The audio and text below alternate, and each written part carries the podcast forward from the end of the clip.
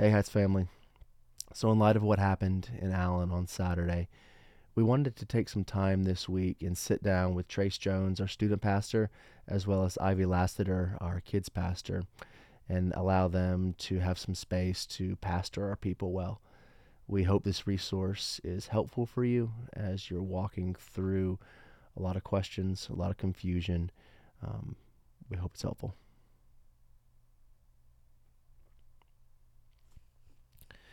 Trace Jones is the student pastor here at the Heights Church. Trace, how are you seeing your students respond to the shooting in Allen? Very viscerally.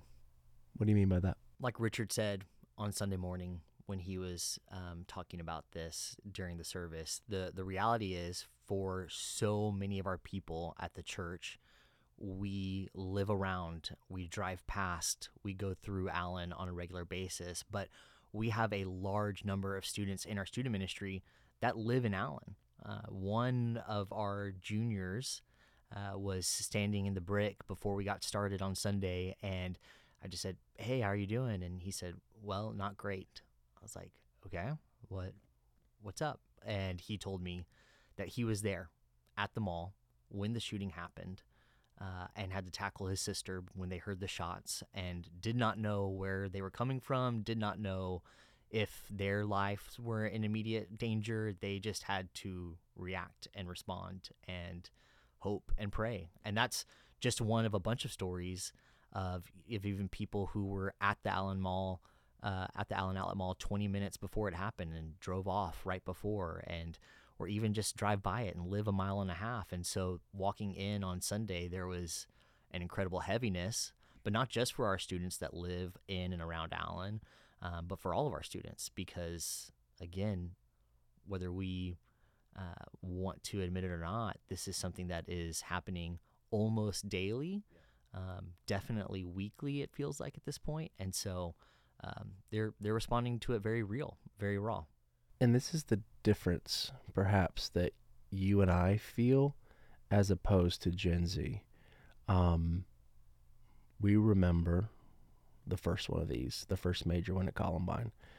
Um, but we weren't born into this in the same way that Gen Z was filled with this. It's contextualized for us because it's Allen, because it's right up 75 but one could make the case that the whole world is contextualized for Gen Z because they've had the internet. And so they felt Uvalde. They felt Nashville. Mm. To an extent, they probably felt Serbia as well. What is it like? How have you seen your students come to grips living in this sort of world that we're living in now? Yeah, it's a great question. Because, like you said, uh, we we don't know. We didn't actually live it uh, in the day to day reality that they are now. Uh, much like in the in the Cold War days, they did um, they did duck and cover. Yeah, duck yeah. and cover mm-hmm. drills.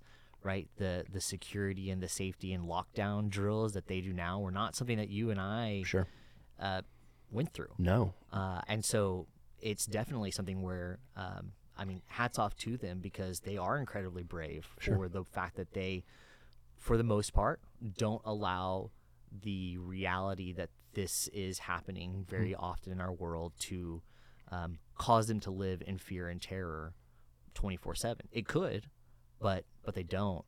Absolutely. Um, and so I just really think that um, the thing that they're feeling now more than anything is is grief. Sure. Um, and mourning it. And you know, we we all had to deal with when we found out about the news of the of the Allen shooting on Saturday. For me, we were sitting down over dinner before watching a movie, mm-hmm. um, and my parents sent me a text and just said, "Hey, are y'all okay?" Mm-hmm. And so I had to tell them, "Oh, what what happened?" Um, and then I told them, "Well, no, we weren't there." Um, but then, strangely enough, as it would happen, my wife and I, with a few friends, were at Stonebriar Mall watching a movie when Stonebriar Mall was evacuated because Jeez. of the potential threat of of an active shooter in that mall that same day mm-hmm. as Allen. And so um, the fact that that they're able to walk through it and, and be brave is is phenomenal. But the Yeah. reality is that there's a lot of grief. And as I was Sure thinking about how do we respond, what do we say tomorrow morning in our student ministry before we go to life groups, Mhm. I was thinking through, man, who has a lot to say about grief in the Bible? And for me, when I think about grief, I think about the Psalms. Yeah. And the Psalms weren't something that really meant a lot to me growing up, but the older I've gotten, the more I've lived and experienced, the more I realize, and these are wise words and and even from a guy like David who was God's anointed chosen leader for the nation of Israel he knew all too well what it was like to live your life in terror and live on the run Sure. and so in Psalm 31 he wrote this and and it's a meaty chunk of scripture and and I would encourage you to read the chapter uh, on your own I've cut out a few of the verses No, that read but it. Let, let's hear it. think Yeah, we- let's read it. hmm look at it. Uh, so he writes this, verse 1 Lord, I seek in refuge in you. Let me never be disgraced. Save me by your righteousness. Listen closely to me. Rescue me quickly. Be a rock of refuge for me, a mountain fortress to save me. For you are my rock and my fortress. You lead and guide me for your name's sake. You will free me from the net that is secretly set for me, for you are my refuge. Into your hand I trust tr- entrust my spirit. You have redeemed me, Lord God of truth. I will rejoice and be glad in your faithful love because you have seen my affliction. You know the troubles of my soul and have not handed me over to the enemy. You have set my feet in a spacious place. Be gracious to me, Lord, because I am in distress. My eyes are worn out from frustration, my whole being as well. Indeed, my life is consumed with grief and my years with groaning. My strength has failed because of my iniquity, and my bones waste away. But I trust in you, Lord. I say, You are my God. The course of my life is in your power. Rescue me from the power of my enemies and from my persecutors. Make your face shine on your servant. Save me by your faithful love. How great is your goodness, which you have stored up for those who fear you. In the presence of everyone, you have acted for those who take refuge in you. In my alarm, I said, I am cut off from your sight, but you heard the sound of my pleading when I cried to you for help. Love the Lord, all his faithful ones. The Lord protects the loyal, but fully, repla- fully repays the arrogant. Be strong and let your heart be courageous, all you who put your hope in the Lord. And I think that chapter is just so um, meaningful because I think there's three verses in particular that just really stand out. And the first one, I think, is verse 9 that says, Be gracious to me, Lord, because I am in distress. My eyes are worn out from frustration, my whole being as well. And I think that that verse is so um, pertinent right now because the reality is it is okay for our eyes to be worn out from seeing story after story Yeah. after story, for our bodies to go into, uh, I mean, even on Saturday when I was walking out of the movie theater, there was a girl who was crying in the corner as opposed to walking out because her body was just overwhelmed with that feeling, right? And so Yeah. it is okay to feel whatever it is that naturally wells up inside of us. If it's fear, if it's anger, if it's grief, if it's mourning, if it's um, being just completely distraught, if it's not even knowing how to process or even label what the emotion is that you're feeling, I, I really think that's okay because David himself, this man who was a man after God's own heart, who is saying all these words of, of I trust you, he still said, My eyes are worn out in frustration, my body as well. And so I just think that that's uh, really to hopefully something that, that we can find comfort in. Yeah. If David experienced that, it's the same for us as well. Verse 14, he says, though, after saying what he is feeling with frustration, he says, But I trust in you, Lord. I say, You are my God. The course of my life is in your power. Uh, and again, I think that that is the natural thing that we have to encourage ourselves with and to, to find refuge in is that our lives are always in God's hand. Sure. He is the one who set the course of our lives. He is the one who's pre- predetermined our days. It's in Him we live and move and have our being.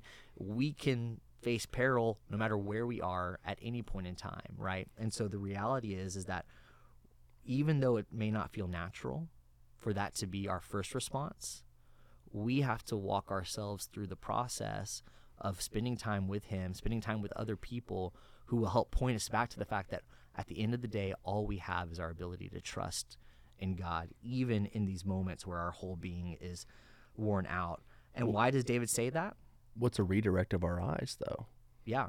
Our eyes are worn out on Right. what we're seeing day in and day out, and yet the call is to lift up your eyes. I mean, I, I think of that that passage in I, th- I want to say First Chronicles, where where the people say we don't know what to do, Yeah. but our eyes are on you. Mm. Yet we're looking at this situation in front of us, this tragedy in front of us. We're confused. We're angry. We don't know how to fix it. Everyone seems like they have the, the solution to fix it, Yeah. but our eyes are on you. Mm. Continue. I'm sorry. No, you're you're absolutely right. That's that's what I was going to say because in verse 19, David gives the answer for that. How do we do that? How do we put our trust in God even when our our whole being feels worn out? He says literally there, he declares it at the beginning of verse 19, how great is your goodness. This was a man who literally lived his life on the run from constant threat Sure. and terror. And yet he still looked at God and said, How great is your goodness? And so, like you said, it is that lifting up of our eyes, right? It is that coming back to God. And yes, but that's the other thing too, right? God is big enough to take on our anger, our frustration. Look at Job. Look at all sorts of people throughout the Bible who wrestled with God. Jacob literally physically wrestled with God. He is big enough for us to bring these things to him because the truth remains that he is still good and he is still God and he is still on his throne even in these moments and and you I don't say that in a way that should be making light or to to try to make it sound trite mm-hmm. but the reality is is he is still good Yeah. and so we have to wrestle with that idea of, okay, God, I've seen your goodness on display in my life in all of these ways, but, and I know, I trust that you're good, but now, God, how can I still trust that you are good when this is happening all the time? But the way we do that is by lifting our eyes up to to the Lord. And then the last thing uh, is just there in that last verse of Psalm 31, right? Be strong and let your heart be courageous, all who put your hope in the Lord when we do put our trust in him, we become strong, courageous, and hopeful. I, I think about 2 Timothy 1 7, right? For God has not given us a spirit of fear, but one of power, love, and of sound judgment, right? Or sound mind.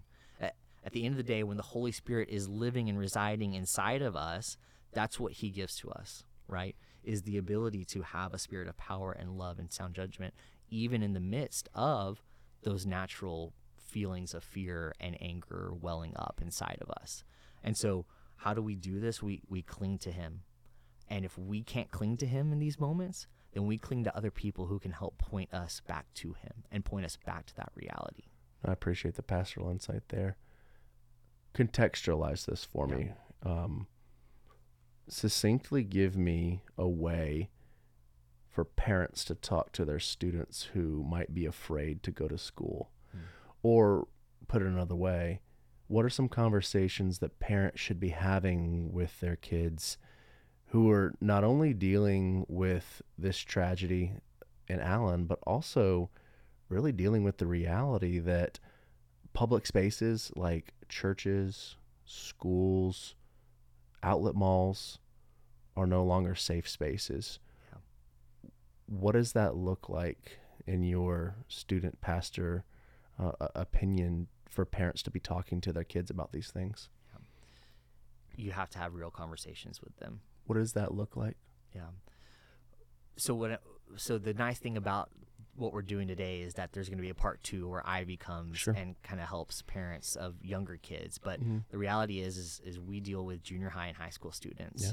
who, whether you realize it or not, they're ready, and they not only are they ready, they desperately need people, their parents who love the Lord to help them make sense of moments like these. And so when I say have real conversations, I mean genuine, authentic, tough conversations. But the the key thing is that we can't be the first person to speak. Okay. We have to let them speak. We have to take on that mindset that Paul calls us to in Romans 12, 15, right? He says, rejoice with those who rejoice Yeah. and mourn with those who mourn, right? O- Or be afraid with those who are afraid. Sure. uh, just basically creating that safe space for them to express that emotion Yeah. what they're feeling because the reality is is our students live in a digital world and one of the things that's floating around on social media and it doesn't matter if it's true or not one of the things that's floating around on social media is that at this point in time more people uh, the leading cause of death in people under the age of 18 is now firearms and whether that is true or not it doesn't matter because they're seeing that and so we have to walk alongside them and help them make sense of the world. And the first words out of our mouth can't be political either direction. Mhm. It simply has to be, I understand why you feel like that. C.S. Lewis said, "A friend is someone who can say me too." Mm. That's how he defined friendship. In Four Loves, he said, "A friend is someone who can say me too." And my mind always goes back to when Katie and I had our our second miscarriage. I had two friends respond in particular ways. Um, one friend responded to me by saying, "Yeah, but there's hope in the gospel. There's there's hope to, you know, one day you're going to see that baby again. One day, you know, you're going to see that, but God is good." And, and but then the other friend said, "Man, that sucks." Mm. And I'm really sorry. The power of presence. It was and was what the first friend was saying true? Absolutely. Absolutely, it was Yeah. true. But I didn't need advice from afar.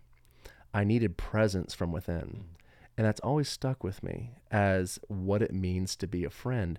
It's not just diagnosing the situation and giving sympathy, it's stepping into a situation and living out empathy. And I think what you're saying is so appropriate here to where parents and adults in the church, even to where before we try and diagnose, let's try and consider and step into this world Mm. that is so different Yeah. than what it is that we really live in. because and and that's the thing that's why we have to listen because students experience everything for the first time even the littlest things that we feel like we look at sometimes and go why is that such a big deal to you it's the first time they're experiencing experiencing this right and so they're they're processing this in real time they don't have years and years of Sure. experience to rely on Mhm. they really are sitting here going how can a good god allow this to happen Yeah. and so, yes, we need to sit there and be able to say, Me too, Mhm. right? I get that you're afraid. I get afraid sometimes sending you to school. Mhm. Be vulnerable, be real, meet them where they're at before you start pointing them. Because our job is then to point them eventually Absolutely. to a reality of the fact that this isn't what this isn't the world that God created for us. This Amen. wasn't what he wanted us to experience, but here and now in the now but not yet The already not the yet, already yeah, not yet mhm. right in the midst of that we're still left here to, to process that and so we have to just help them first process what they're feeling allow it to be a safe space but then redirect and point them to the truth and to help them understand that the holy spirit lives inside of you you don't have a spirit of fear Amen. inside of you but it only comes when we've done the hard work and the longer work of saying how do you feel i get it and then moving through the process at their pace not our pace at their pace Thanks for your time. I really appreciate you and what you mean to this church as well as to the next generation. Thanks david Ivy Lassiter is the children's pastor here at the Heights. Thanks for taking time to be with us today. Yeah, thanks for asking me. Your mom, Yep. you're also a children's pastor. Mm-hmm. How are you processing this uh, tragedy in Allen? Um, how are you processing the, the wake of it? Um, let us get into your head a little bit. I mean, it's a lot. It's heartbreaking, um, obviously. I feel like one of my dear, dear friends just walked through um, really closely with families in Nashville that just went through all of this. And it's just, it, it just feels like this he- wave and wave of like darkness and heaviness and devastation. And I, I hate it for our families. I hate it for our kids, you know? Um, it's a lot. It's a lot. What do you say to parents when they ask you, "How do I talk to my kids about this?" Because this is becoming, it is, a part of our lives Yeah. here. Yeah. What do you say to parents when they ask you, "What do I tell my kids?" I when people ask me, it's it's um it, it's the same question I'm asking myself. Yeah. You know, I have a Mhm, third grader mhm. and a kindergartner, Mhm. and what I've done is ask God, give me wisdom because I need to, to navigate this in a way that points people points my own children towards God. And so I've asked him like, okay, God, what does this look like? Mm. What does this look like? Um and what I felt prompted by the spirit is, hey, be honest with your kids. Be honest that when they ask questions, answer it in such a way that's not overly graphic. They Mhm. don't need every detail, uh, but answer it in an honest way. That we need to be a place where our kids feel safe in asking us questions and also trust us to answer them Yeah. Let's go. that these are opportunities where our kids see that we will not lie to them, that we're not going to make stuff up because we're afraid, but we're going to be honest. Um, when our kids ask us questions, or when my boys have asked questions, you know, and I just respond in an honest, straightforward, um, I don't say unemotional like I'm heartless in it, but I'm not laying out every single emotion for them in my response. Mhm. Um, and and I create space for their feelings. Yeah. Or their lack of feelings. And let me let me give you an example of this. Please. So on Saturday night, uh, my family and we actually had a friend, uh, so another third grader was with us. We're sitting at dinner, and the news is on. You know, CNN is on, and my children can read, and so they're reading the words that are on the screen, and they look to my husband and I and say, "What is that about?" And we just honestly say, well, it looks like there was someone that came to a mall and shot some people. And that's what we know. And I just kind of left space for question. Um, I think one of them asked, Has anybody died? And I said, You know what? I, it, the news hasn't shown us that yet. Right. So yeah, I don't know the answer to that. right. Um, and I think it's it's healthy and it's okay to say, you know what, I don't know the answer to that. I don't know. Um, and then they one of them said, "Can we order some guacamole?" Hmm. And it's like On to the next thing. on to the next Yeah. thing. And there are there was a later conversation where there was a little bit more feeling behind that. But you know what? For a third grader and a kindergartner to have those questions, receive those answers, and then be like, Can we go play? Mhm. is okay. And we also as parents need to give them the space to feel to not feel. Does yeah. that make sense? It does. It's a great point because it's something that Katie and I walk through as well, to where Luke or Matthew will have a question about something that, you know, is, is quite serious, is quite you know, maybe monumental, and Yeah. we're feeling the weight of it. And we're like, Yeah. what, what are we gonna say? This is huge. How Yes, we, have rehearsed yes. for this moment. Here it Yes. is. And then they're on to the next thing. Can we go out and play? So I think that's a great point to give them space to not feel Yeah. that all your chips don't have to be pushed in on that one conversation and to trust that you're going to have more conversations to come.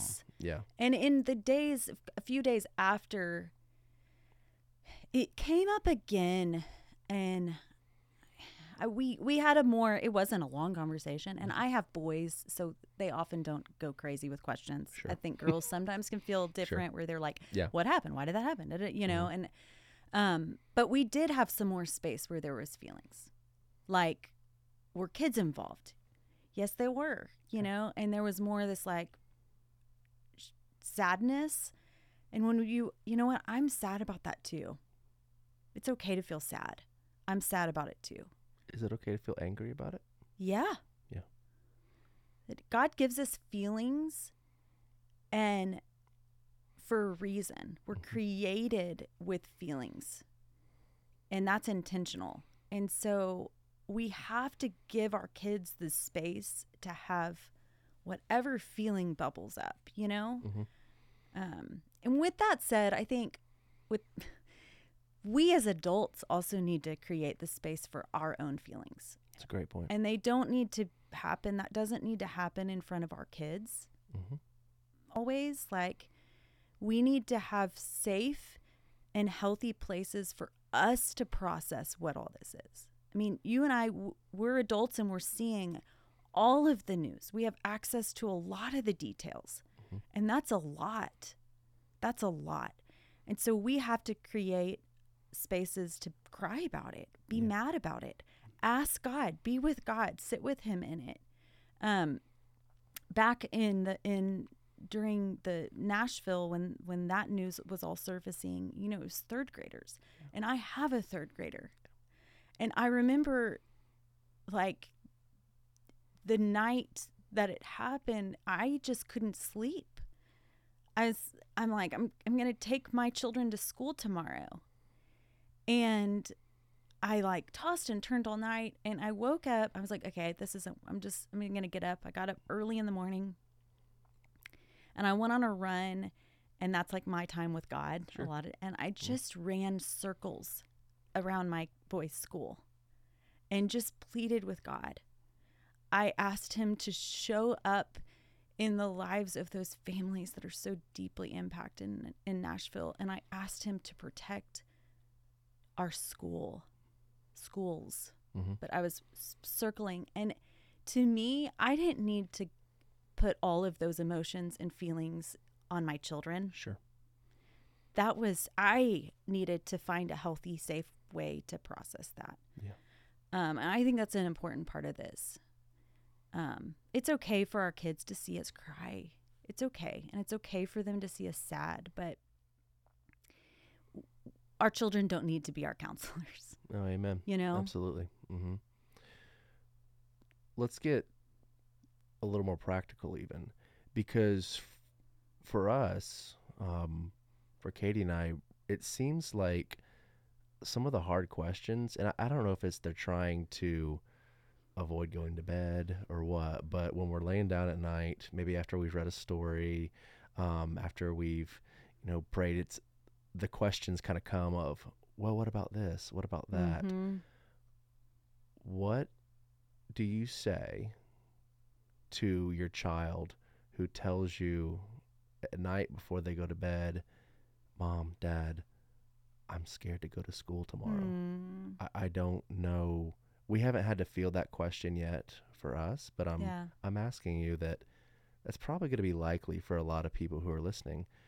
How do you encourage parents to encourage their kids um, when it comes to those types of things to where maybe there's some fear when it comes to Yeah. going to school in the morning?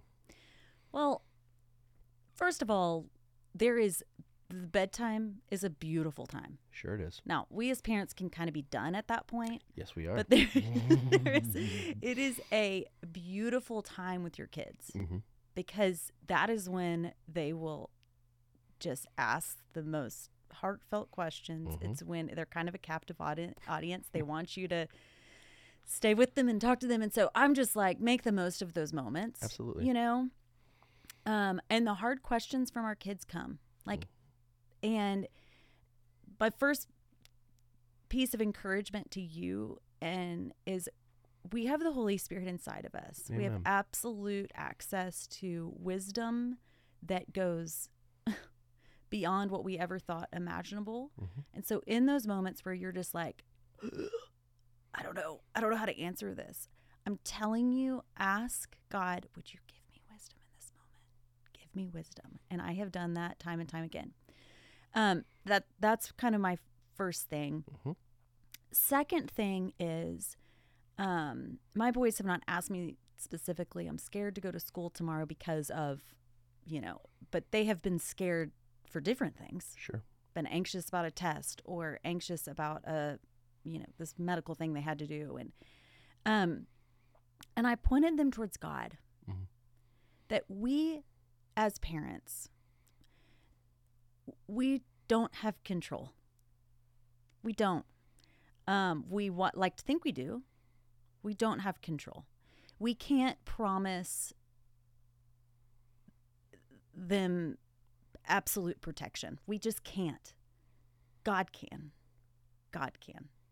And so when you point it to God and connect them to God, um, you're giving them certain answers. Mhm. Now, I want to read some scripture because I think too it's like uh, scripture is powerful and effective and and I and changes things. So I want to read and if you're like driving in the car or just listening, I just want to read this over um over you and just let it and this can be used at night when you're with your kids. How about that? I Okay. love it. Go ahead. So this is John 16:33. And this is Jesus saying, "I have said these things to you that in me you may have peace. In me you may have peace. In the world you will have trouble, but take heart because I have overcome the world." Now, what we tell our kids is fear is a real feeling. And you might feel scared when you walk into school. But because of Jesus, you can feel peace in really, really stressful times. So ask God to give you peace. I have multiple examples where I have done this with my boys. It's so sweet, you guys. It's so sweet. I have done this with my boys where it's like, yeah, this is scary to walk into a classroom where you don't know anybody. That's scary. And I'm not going to go in that classroom with you. But guess who is always with you? God Amen. and God gives you peace. That's the answer. That is the answer. Um, okay, I want to read Romans 8 28. Okay. and we know that for those who love God, all things work together for good for those who are called according to his purpose. And I love this scripture because we can look at the darkness and the horrific things happening in the world, and our children will ask us, why? Why? Why did this happen? And we can honestly say, you know what? I don't know why it's happening, but what I know about God is that in all things, all things, He can make good. And I there are stories from Nashville that I know have come out where God has redeemed some really broken things. And I believe the same is true for Allen. That God takes the word it makes no sense in our brains like how could good come from this? Right. But what this says about God is that in all things, in all things, he is good. Okay. I've got two more. Do we have time for it? Absolutely. Are we good? Okay, okay. Please. Two more. Romans 8, 37 and 39. Here we go.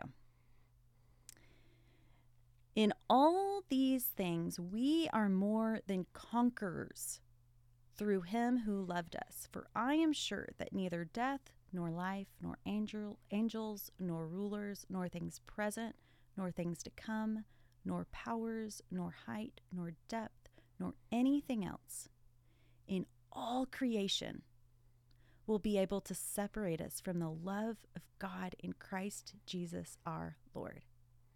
We are more than conquerors. There is nothing in the world. There's nothing in the world. There's lots of junk in the world, Mm. but none of that junk is bigger than Jesus. Yeah. We are conquerors. We are winners. We are victorious. And to tell our kids that is, you know what, this is sad. This is hard. I we don't like this. But what we know about Jesus is he's bigger and he's better. He's conquered it. Mhm. Okay? And I love that Paul is so all in with this writing.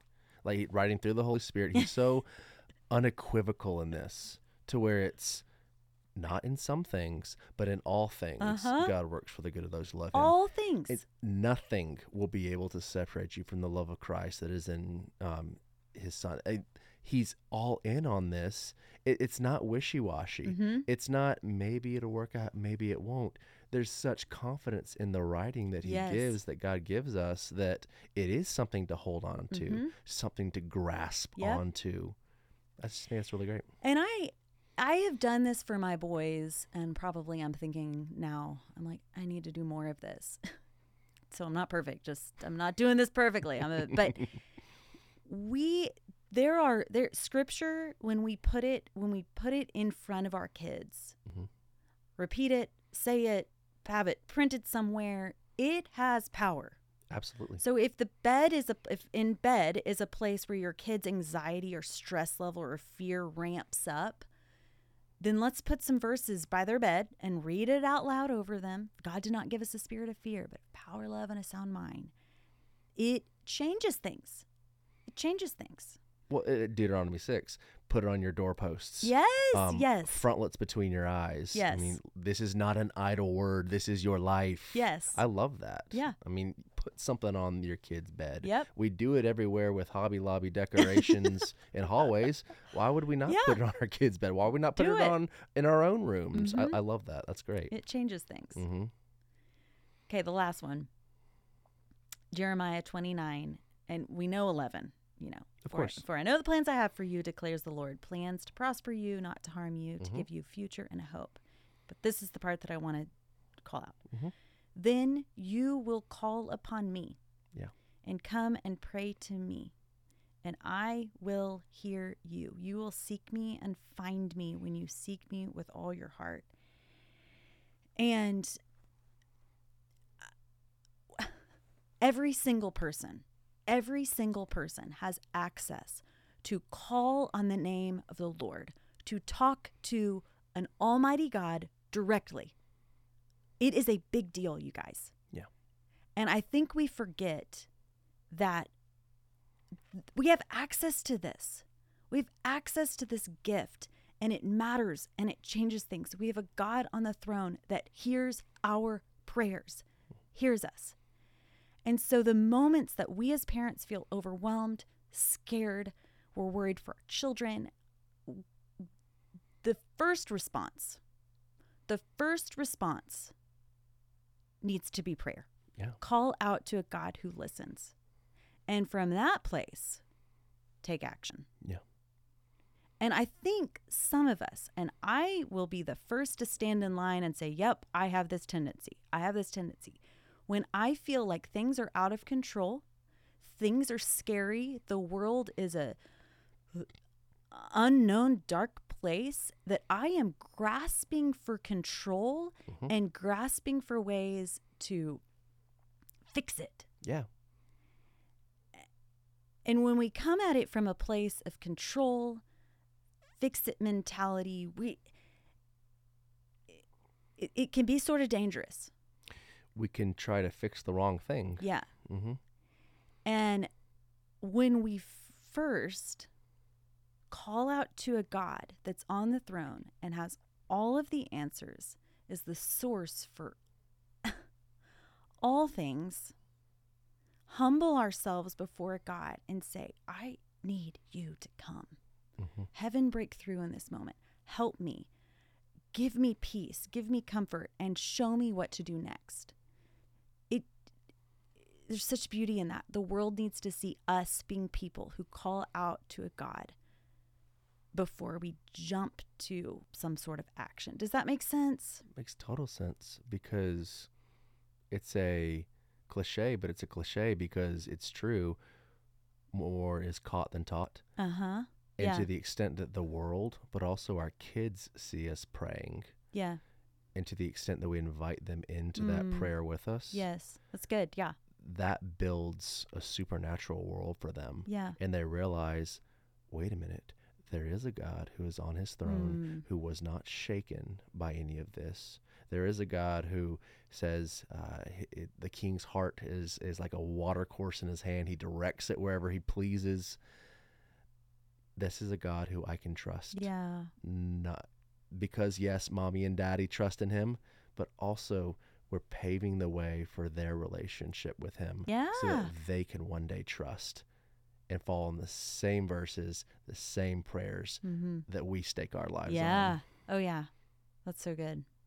Anything for the road that you want to say um, in terms of what you're praying for for the families that God has entrusted you with here? I don't it sounds kind of I don't know if this sounds crazy or not, but I believe that in some of the darkest things that God's light shines the brightest. Yeah. Mm-hmm. And I pray that our families, my own family, and our families here at the Heights run to God like we've never done before. Yeah. Cling to God like we've never done before. And from that place of clinging to God, abiding with Jesus, trusting in him, then we are a light to to a dark world. Um you know, I I just I feel like our for our kids to see parents that not just not just like yeah, we do this church thing and we show up on a Sunday morning or you know, but for our kids to see parents that in no matter the circumstance, no matter the hardship, no matter what's going on in the world, that we are people who cling to a God that has sent his son Jesus because he loves us, you know? Um, yeah. That's great. Thanks for making time to talk with us today. Yeah. Thank you.